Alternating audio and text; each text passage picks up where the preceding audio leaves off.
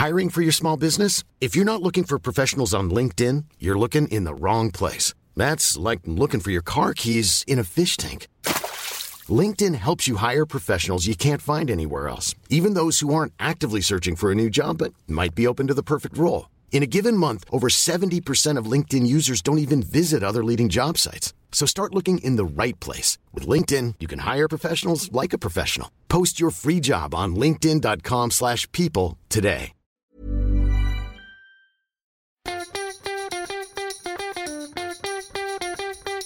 From Barangaroo Studios, the AusBiz COB is the key stuff you need to know about the day in business and finance.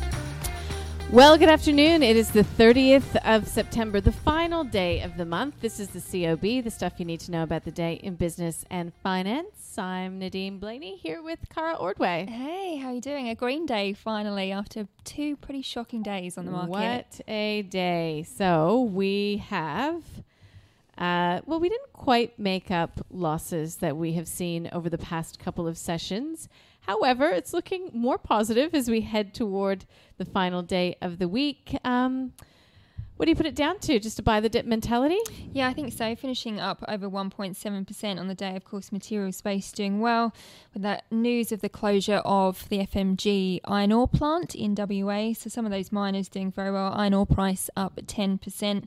But yeah, I think so. Talking to the technical guys there, it's just kind of buying on levels that they saw after pretty pretty heavy two days on the market. Yeah, 7,332 is where the XJO finished up by 1.8%. So, so far, we started the day um, you know, down significantly on the week, but on the week we're now just off by about half of 1%. So, what a difference a day can make. Let's take a look at uh, some of the big performers. And uh, if you look to the losers, look no further than Pinnacle, which I think is interesting for the second day in a row, in fact, down by yeah, more than 3%.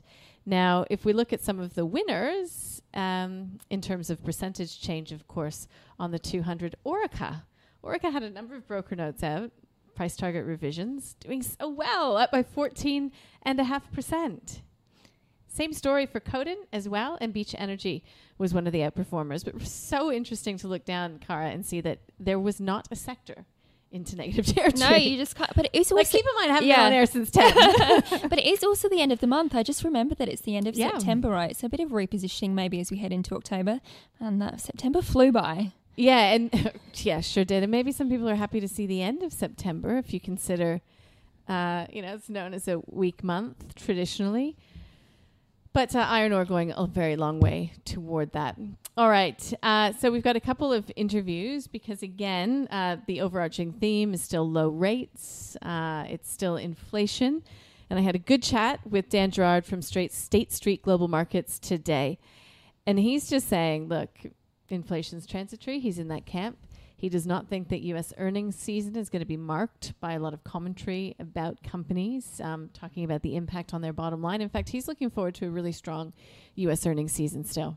So, really, does that mean that it's just the macro focus? I mean, I had a chat with Fraser McLeod on this afternoon, and he said, really, it's just the macro focus driving this market at the moment, which makes him very cautious. And he kind of went through some of the sectors as to why that is. But, uh, I mean, he thinks that we've seen the top now in this market. Really? He does. That's very interesting. Did you have a chat with him just by chance about uranium? Uh, he just loves a bit of uranium. yes, a bit of Paladin energy in uranium there. has kind of come off the boil as of late as well. Speaking of. And Zach Riaz, you can access these interviews via the show notes from Banyan Tree Investment Group. He has three stocks to pick up in this low interest rate environment.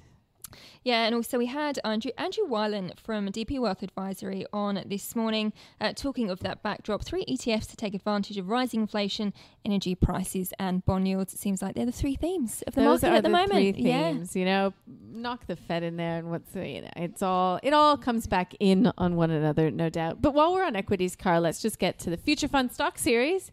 So this is uh, AKA the stock of the day on the call. Sakashi had a word with Ben Clark from TMS Capital and MF um, and um, also Owen Raszkiewicz from Rask Australia. I almost gave it away. Oh my gosh. To find out what companies they would buy now, hold, in hopes that they could pay for their kids' exy, very exy, or future children, don't know, in the case of Owen, um, education. So let's take a listen. A little bit of a cheat here, Koshi, but I picked a, a listed investment company um, which is called MFF. If you buy shares in this one um, this one stock, you effectively get exposure to businesses like Visa, MasterCard, Amazon, Facebook, Microsoft, etc. The advantage with this one is you get exposure to some of the fastest growing businesses in the world. Um, it also pays quite a nice dividend, which um, they've decided they're going to um, effectively double over the next um, couple of years. So there'll be a bit of income starting to spit back out of it, which can help meet those um, those uh, school costs the thing that I would be looking for if I was building a portfolio for children is basically something that you have very high conviction will still be around in 18 or 21 years or however long you've got to invest that money for them. Uh, the company they went with is Disney. You know, Disney is coming up on its 100 year birthday. So wow. it's almost 100 years old. And if you think about business models and how rapidly they change, I think the one thing that stands the test of time is basically brand value and kids and adults alike still want to be entertained. And yeah. if you look at some of the brands like Marvel, um, any of the sporting brands, stakes in like ESPN, uh, these types of things, you've got the theme parks, so many great, you know, call options embedded in this business, things that they still haven't truly monetized as well as they can. So, not going in the AusBiz fantasy portfolio because, as you know, we're doing something a little different for the next couple of weeks, Cara, but um, one to listen to if you're looking for one of those bottom drawer ideas? Well, what's on the table tomorrow? I'm always focused on the Australian dollar. And one of the questions that I was asking a lot of analysts this week is we're having such big risk off sessions. And yet the Australian dollar wasn't falling suit. It did mm-hmm. follow suit last night, finally, dropping below that 72 handle. Uh, but the outlook doesn't look good if you look at the key levels at the moment. We've got Ilias Spivak from Daily FX on tomorrow, so I'm keen to find out what he thinks when it comes to the local unit. That would be really good. And I forgot to mention in all of that, we did have China data today. We did PMI. As I mentioned, I wasn't on air a whole lot this afternoon. Um, but if any indication of how the markets did around the region, clearly there was nothing too much to see there. Yeah, and also they're heading into a bank holiday as well, so maybe a bit of a lull for them. But of course, it's just the story of inflation, isn't it? And, and a consistent story that we're seeing out of China at the moment the Evergrande story just seems to be keep on popping up in those interviews. Well, we will see. Of course, we've got Morgan Stanley weighing in saying that China is at the inflection point of more cyclical policy easing and ongoing rapid growth slowdown. However, um, apart from China Tech, I mean, Hong Kong was down just a, a little bit, and we saw the Kospi in Korea gaining. Um, just on your holiday point in terms of China, I was reading something earlier today I actually can't remember what publication it was in, so I won't I won't go too far into it. But just saying that in terms of Evergrande, this holiday period might be a time that the Chinese authorities could look to take out some trash, clear the decks, however yeah. you want to put it. Yeah. So we will still be on Evergrande watch, I think, over the next few days. Yeah, basically everyone's got that list, don't they, of those coupon payments. They've lined them up with the dates. So there's still a long, long story when it comes to that one. Do we have any data here tomorrow, Cara, that could move around that your beloved Australian dollar? well, it is the first Friday of the month, but I thought it's actually not non-farm payroll Friday, is it? It comes next week. Yeah. Um, so they've obviously delayed that data, and of course there was the concerns there that uh, that data wouldn't actually come because of the government. Um, debt ceiling and the, and the government shutdown, but it seems to be resolved at this I point. I think it's so really naughty of me, but I'm so uninterested in that story. yes, of course, I think about it in the context of markets, but I just feel like Partial shutdown, we've seen them before. Debt ceiling debates, we've seen them before.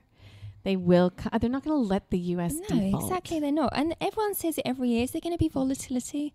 No, because it's all politics and it's just all chat right before they just agree to lift it once again, right? And then agree to disagree on just about everything else. So we get growth data in the US tonight. We get the Chicago PMI. We get jobless claims as well. And you reminded me that next week is RBA week. It's the first Tuesday of the month already, and Comes we get RBNZ. yeah, I think I'm aging literally as we speak. Um, but anyway, should we go call it a day? Yeah, let's do it. It's an up day. I think we deserve yeah, it. and that's a cause for for celebration yeah, after exactly. licking our wounds. New month, new month, Friday. It's all going to be good. okay, see you then. Bye.